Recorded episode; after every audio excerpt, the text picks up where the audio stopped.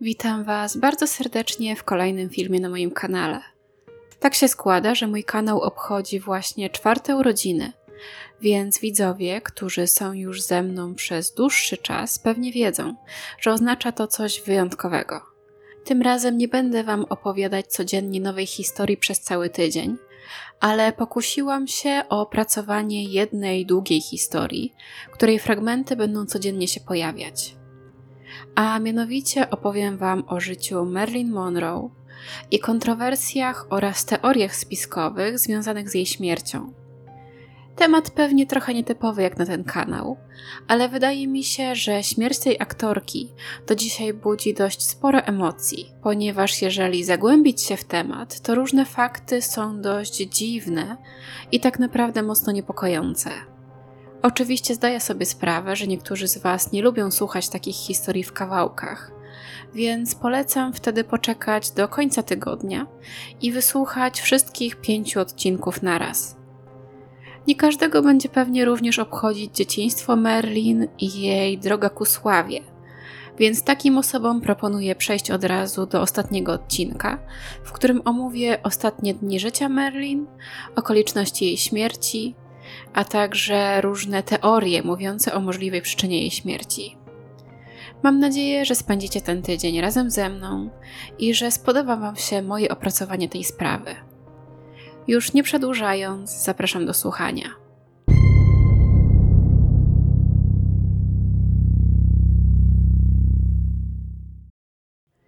Żeby w pełni zrozumieć życie Marilyn Monroe, musimy oczywiście wrócić do tego, co ją ukształtowało i mam na myśli nie tylko jej dzieciństwo, ale również życie jej matki, Gladys. Prześledźmy więc bardzo szybko jej życiorys. Gladys Monroe urodziła się 27 maja 1902 roku jako córka Otisa i Delli. Miała starszego brata. Niestety, gdy miała zaledwie 7 lat, jej ojciec zmarł w szpitalu psychiatrycznym. Z perspektywy czasu możemy powiedzieć, że przyczyną jego śmierci był prawdopodobnie syfilis mózgu. Ale mężczyzna odszedł na początku XX wieku, więc jego rodzina była święcie przekonana, że po prostu oszalał. Della, matka Gladys, bardzo szybko po śmierci męża ponownie wyszła za mąż, ale równie szybko się rozwiodła. Później, gdy Gladys była już nastolatką, lub raczej dopiero wchodziła w wiek nastoletni, poznała mężczyznę, którego znów planowała poślubić. Problem polegał jednak na tym, że ten mężczyzna zdecydowanie nie chciał brać sobie na głowę dwójki dorastających dzieci. I o ile starszy brat Gladys mieszkał już wtedy chyba z kimś z rodziny, o tyle ona sama wciąż mieszkała z matką. Della zdecydowanie nie zamierzała również zrezygnować z nowej miłości dla swojego dziecka. Na szczęście dla niej, w tym czasie 14-letnia Gladys poznała 26-letniego Jaspera Newtona Bakera, z którym szybko zaszła w ciążę. Można by się spodziewać, że ciąża czternastolatki z dorosłym mężczyzną będzie dla tej rodziny prawdziwą tragedią, albo przynajmniej sporym kłopotem. W końcu dziewczyna w tym wieku nie jest jeszcze w żadnym wypadku gotowa na wychowanie potomstwa. Ale dla Delli okazało się to prawdziwym błogosławieństwem. Teraz Jasper musiał ożenić się z Gladys i Della mogła budować swoje życie bez ciążącej jej córki. Poświadczyła nawet w sądzie, że dziewczyna ma już 18 lat, chociaż w rzeczywistości nie skończyła jeszcze nawet 15. Tak więc w 1917 roku na świat przyszedł przyrodni brat Merlin, Robert, a dwa lata później Bernice. Jak można było się spodziewać, małżeństwo nastolatki z o 12 lat starszym od niej mężczyzną nie należało do najszczęśliwszych i ostatecznie zakończyło się rozwodem w 1923 roku. Jasper otrzymał pełną opiekę nad dziećmi i wyprowadził się z nimi poza stan. Gladys początkowo pojechała za nimi i zatrudniła się jako opiekunka do dzieci, aby być blisko swojego własnego syna i córki – ale ostatecznie wróciła do Kalifornii, gdzie ponownie wyszła za mąż za Martina Edwarda Mortensona.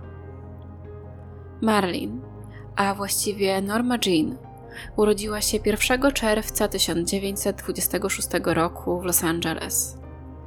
możecie natknąć się na legendę, że jej imiona pochodzą od dwóch ulubionych aktorek Gladys, ale to nieprawda. W rzeczywistości tak nazywała się po prostu dziewczynka, którą kobieta opiekowała się, gdy wyjechała ze stanu, aby być bliżej swoich dzieci. Na akcie urodzenia Normy Jean widnieje nazwisko Mortenson, ale Martin Mortenson opuścił Gladys tuż przed narodzinami Normy i bardzo mało prawdopodobne, aby to on był jej biologicznym ojcem. O wiele bardziej prawdopodobne, że jej ojcem był niejaki Charles Stanley Gifford, którego Gladys poznała w pracy jako montażystka w jednej z hollywoodzkich wytwórni. Od razu powiem, że praca montażysty w żadnym stopniu nie wyglądała wtedy tak jak teraz. Polegała ona na wielogodzinnym, ręcznym sklejaniu taśm filmowych, śmierdzącym klejem, w ciemnym pomieszczeniu, tak aby nie prześwietlić filmu. Charles nie pracował tam jednak jako montażysta, ale na znacznie wyższym stanowisku. W żadnym wypadku nie chciał mieć również nic wspólnego z ciążą Gladys i nie miał najmniejszego zamiaru przyznawać się do ojcostwa, czy ponosić jakąkolwiek odpowiedzialność z nim związaną. Do tego stopnia, że koleżanki z pracy Gladys złożyły się, aby stać się było na poród w szpitalu. Oczywiście poród to dopiero początek drogi Gladys jako matki małej normy. Jako samotna matka, w która w dodatku nie otrzymywała od ojca dziecka żadnych alimentów czy innych środków na utrzymanie, nie mogła zrezygnować z pracy. Za namową swojej matki oddała więc dziecko pod opiekę sąsiadów Delli, Alberta i Idy Bolenderów. Była to pierwsza z długiej listy rodzin zastępczych, które opiekowały się normą. Gladys płaciła im co miesiąc 25 dolarów na utrzymanie dziecka i początkowo nawet dość często odwiedzała małą normę. Często spędzała też z nią całe weekendy. Z biegiem czasu jednak coraz rzadziej przypominała sobie o córce. Cóż, urodziła dziewczynkę w wieku zaledwie 24 lat. Długimi godzinami pracowała w wytwórni. Była dość atrakcyjna i lubiła po prostu się zabawić. Jej życie było znacznie łatwiejsze bez dziecka. W późniejszych wywiadach Merlin opowiadała, że pamięta, jak jej babcia próbowała udusić ją poduszką i ktoś cudem wszedł do domu i ją uratował. W rzeczywistości Della zmarła w szpitalu psychiatrycznym, gdy Norma miała zaledwie rok czy dwa, więc nie mogła pamiętać takiego wydarzenia. Co nie zmienia jednak faktu, że taka sytuacja mogła naprawdę mieć miejsce. Tyle, że Merlin wiedziała o niej z opowiadań, a nie z własnych wspomnień. W każdym razie Della faktycznie zmarła w szpitalu psychiatrycznym, więc w napadzie jakiejś manii czy urojeń mogła próbować zabić swoją wnuczkę. Wydaje się, że poza tym okropnym wydarzeniem, lata spędzone w domu Bolenderów były raczej szczęśliwe. Małżeństwo opiekowało się wtedy chłopcem praktycznie w wieku normy i traktowali ich jak bliźnięta. Pozwolili też Normie na posiadanie psa, który stał się jej najlepszym przyjacielem. Paradoksalnie, chyba najgorszymi wydarzeniami tamtych lat były dla Normy wizyty Gladys. W każdej biografii Merlin opisywane jest, że matka zabierała ją do swojego mieszkania, czasami zamykała ją w szafie nawet na całą noc, ponieważ nie mogła znieść jej wzroku a Norma była wyjątkowo cichą i posłuszną dziewczynką, więc gdy rano otwierała drzwi, siedziała tam w takiej samej pozycji, w której ją tam zostawiła. Nic też dziwnego, że Norma zaczęła traktować Idę Bolender jako swoją matkę.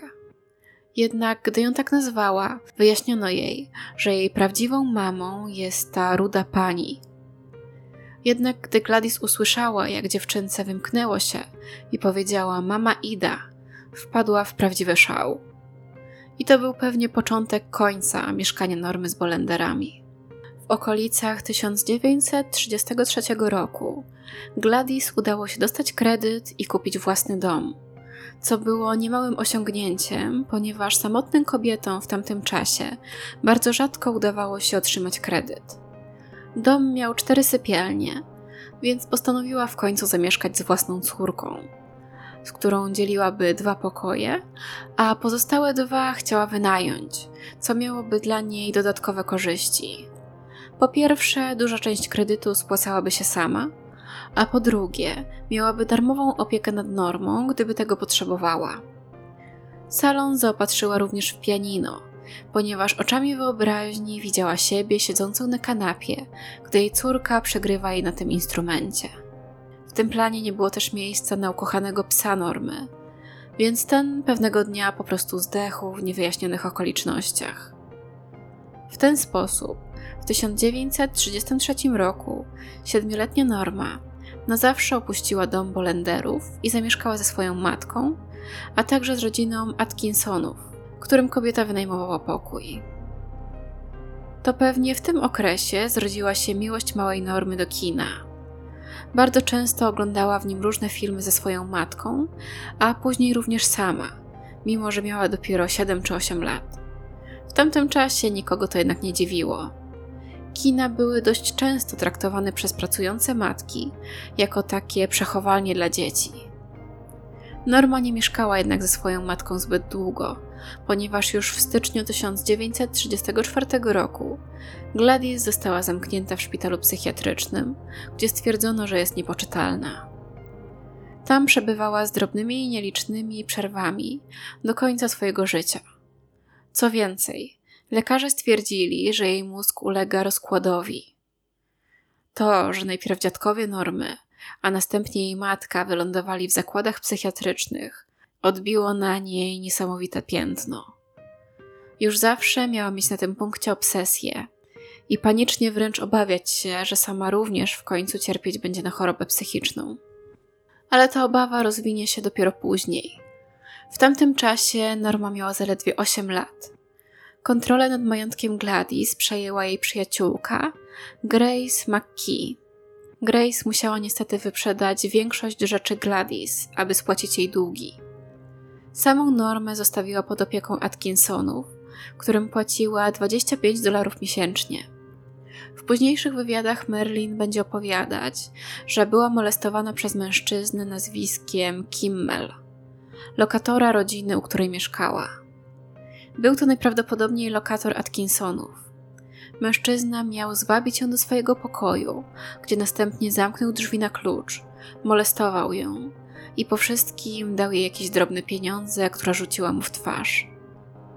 Ostatecznie jednak Norma mieszkała z Atkinsonami zaledwie trochę ponad rok. 22 maja 1935 roku Grace po raz ostatni zapłaciła im za opiekę. Następnie umieściła ją w domu Elzy i Harveya Giffenów którzy chcieli ją nawet adoptować, ale Gladys zdecydowanie się temu sprzeciwiła. Ostatecznie Norma trafiła do sierocińca, który później wielokrotnie opisywać będzie jako prawdziwe piekło na ziemi. Opowiadała o tym, że musiała godzinami zmywać naczynia. Inne dzieci wyśmiewały jej tanie ubrania i zazwyczaj każde z nich miało chociaż jakiegoś dalekiego członka rodziny, z którym mogło spędzić święta i jedynie Norma zostawała na ten czas w sierocińcu. W nocy przez okno widziała neon wytwórni RKO, w której kiedyś pracowała jej matka i marzyła o sławie.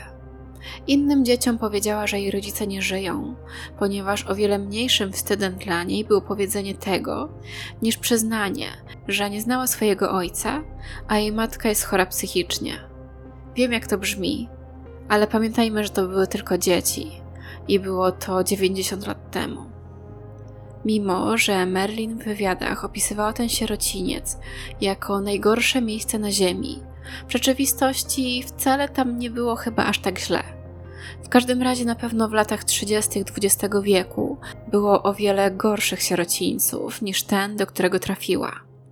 Byli wychowankowie wspominali, że w każdą sobotę dzieci otrzymywały drobne kieszonkowe i słodycze – Latem zabierano ich na wycieczki nad ocean, a zimą organizowano wycieczki świąteczne i dawano im liczne prezenty. Za zmywanie naczyń dzieci otrzymywały dodatkowe pieniądze. Co nie zmienia jednak faktu, że Norma mogła być tam zwyczajnie źle traktowana przez swoich rówieśników i że też musiała czuć się okropnie, że w ogóle tam trafiła. Niechciana i niekochana przez nikogo. Ostatecznie w czerwcu 1936 roku Grace po raz ostatni zapłaciła za opiekę sierocińcowi, a od października zaczęła sama pobierać pieniądze za opiekę nad normą. Bardzo często można natrafić na informację, że Grace opiekowała się normą aż do czasu, gdy jej nowy mąż wrócił do domu pijany i zaczął dobierać się do dziewczynki. Nie możemy tego wykluczyć, ale w późniejszym okresie Norma utrzymywała z nimi kontakty. Co więcej, utrzymywała nawet kontakty z mężem Grace już po jej śmierci. Więc raczej gdyby ten mężczyzna próbował ją molestować, to zdecydowanie odcięłaby się od niego. W każdym razie w pewnym momencie Grace nie układało się w małżeństwie do tego stopnia, że pomieszkiwała z Normą najpierw u rodziny Campów, a następnie u ciotki Grace, Anny Lower. Ostatecznie jednak małżeństwo pogodziło się, ale z jakichś względów woleli, aby Norma nie mieszkała z nimi. Więc dziewczynka trafiła do swojej ciotki, Olive Monroe, a później do rodziny Martinów. Wtedy jednak przydarzyła się kolejna tragedia i Los Angeles nawiedziła wielka powódź, która zalała ich dom. Norma trafiła do brata Grace, Briana Atkinsona, a we wrześniu 1938 roku przygarnęła ją Anna Lower, ciotka Grace, którą Norma zdecydowanie uwielbiała. Niestety Anna była już wtedy starszą kobietą, o ile można tak powiedzieć o 60-latce, i miała problemy z sercem, przez które niestety nie mogła się już zajmować dorastającą normą. Ostatecznie dziewczyna wróciła więc pod opiekę Grace. Oczywistym więc było, że dzieciństwo Merlin nie należało do łatwych czy szczęśliwych. Niosła piętno dziecka, którego nie chciał własny ojciec, a matka trafiła do zakładu psychiatrycznego. Odsyłana od jednej rodziny zastępczej do drugiej, niekochana i niechciana, a nawet molestowana. Częste zmiany opiekunów wiązały się również oczywiście ze zmianami szkół, więc nawet ciężko mówić o nawiązywaniu jakichś długotrwałych przyjaźni. Nic dziwnego, że Norma zaczęła się jąkać. Uczyła się raczej przeciętnie, ale dość szybko zaczęła dorastać i to zmieniło wszystko. Nie chodzi o to, że dość szybko osiągnęła swój dorosły wzrost i w szkolnych przedstawieniach obsadzano ją przez to w męskich rolach. Chodzi o to, że zyskała duże zainteresowanie wśród chłopców i w końcu czuła się dzięki temu zauważona. Nawet znacznie starsi od niej chłopcy, przejeżdżając obok niej samochodem, zatrzymywali się i gwizdali. I to bardzo jej się podobało. Zaczęła nawet podkreślać swoje atuty, nosząc swój ulubiony czerwony sweter tył naprzód, aby podkreślić swoje kształty. Często zapraszano ją na randki, ale nie oznaczało to jednak, że Norma zachowywała się na nich jakoś nieprzyzwoicie czy coś w tym stylu. Tak naprawdę nie pozwalała na nic więcej niż pocałunki. Jej pierwszy mąż powiedział, że zachowała dziewictwo aż do nocy poślubnej. Wydawało się, że wszystko w życiu Normy w końcu układa się dobrze. Mieszkała z Grace, jej mężem i jego dziećmi. Chodziła do szkoły i umawiała się na randki. Miało się to jednak zmienić w 1942 roku, gdy miała niecałe 16 lat. To właśnie wtedy mąż Grace otrzymał niezwykle atrakcyjną ofertę pracy poza Kalifornią, a dokładnie w zachodniej Virginii. Powszechnie uważa się, że nie chcieli wziąć ze sobą normy i może faktycznie tak było. Ale oczywistym było również, że ani Gladys, ani władze nie pozwolą na jej wyprowadzkę poza stan. Grace nie znała już nikogo, kto zgodziłby się przygarnąć nastolatkę więc trzeba było coś wymyślić, aby dziewczyna nie trafiła znów do domu dziecka. Trochę na ironię zakrawa, że Norma nie mogła mieszkać sama i musiała być pod czyjąś opieką, aby nie trafić do sierocińca, ale bez przeszkód mogła wyjść za mąż. I tak się stało. Grace uznała, że najlepszym rozwiązaniem będzie wydanie 16-letniej Normy za 21-letniego syna sąsiadów, Jima Doherty. Matka Jima nie miała nic przeciwko i postanowiła przedstawić synowi ten plan jako świetną okazję. Norma była młoda, ładna, miała świetną opinię i była damą w opresji, którą tylko Jim może uratować. I chłopak ostatecznie zgodził się, mimo że początkowo uważał, że Norma jest dla niego o wiele za młoda. Norma również nie wydawała się mieć nic przeciwko temu Znała Jima z widzenia i bardzo jej się podobał. Chłopak miał 21 lat, jego rodzina przeżyła wielki kryzys i przez jakiś czas zmuszeni byli mieszkać w namiocie. Odkuli się jednak i Jim został nawet gwiazdą szkolnej drużyny. Jednak zrezygnował z koledżu na rzecz pracy przy balsamowaniu zwłok w zakładzie pogrzebowym i pracy na nocne zmiany w fabryce samolotów. Był też bardzo przystojny i troskliwy. Ostatecznie Norma i Jim pobrali się 19 czerwca 1942 roku, niecałe trzy tygodnie po jej 16 urodzinach. Nie wiadomo, czy dziewczyna początkowo miała kontynuować naukę, czy też nie, ale faktem jest, że po ślubie rzuciła szkołę średnią. Zajęła się byciem panią domu na pełen etat. I wychodziło jej to różnie, mimo że bardzo się starała. Czytała książki kucharskie i czasopisma dla pań.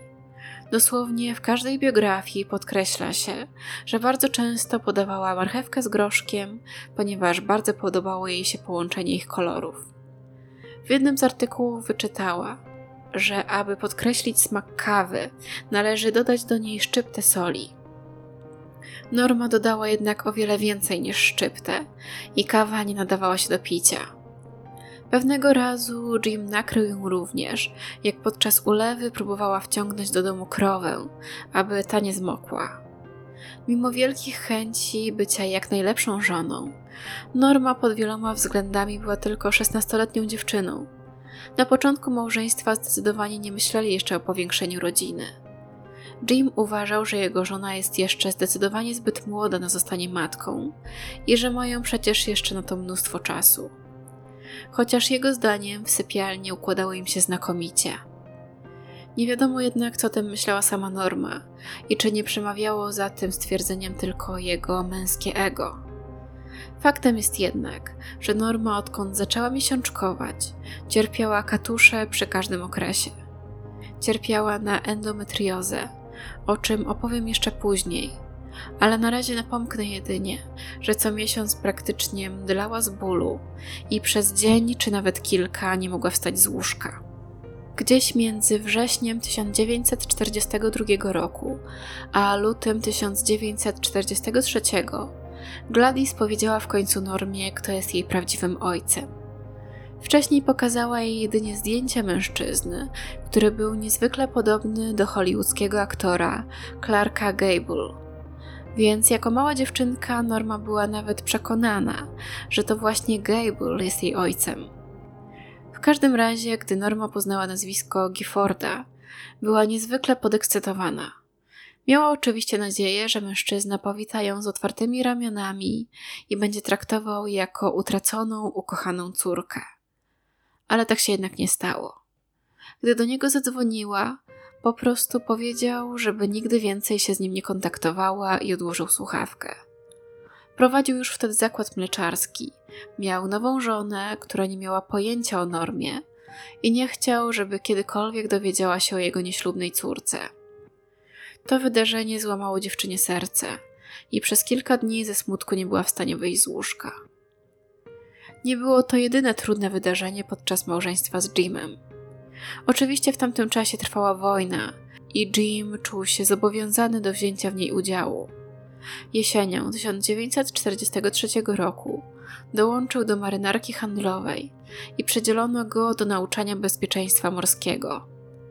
Przeniósł się na wyspę Katalina, gdzie mógł nawet zamieszkać ze swoją żoną.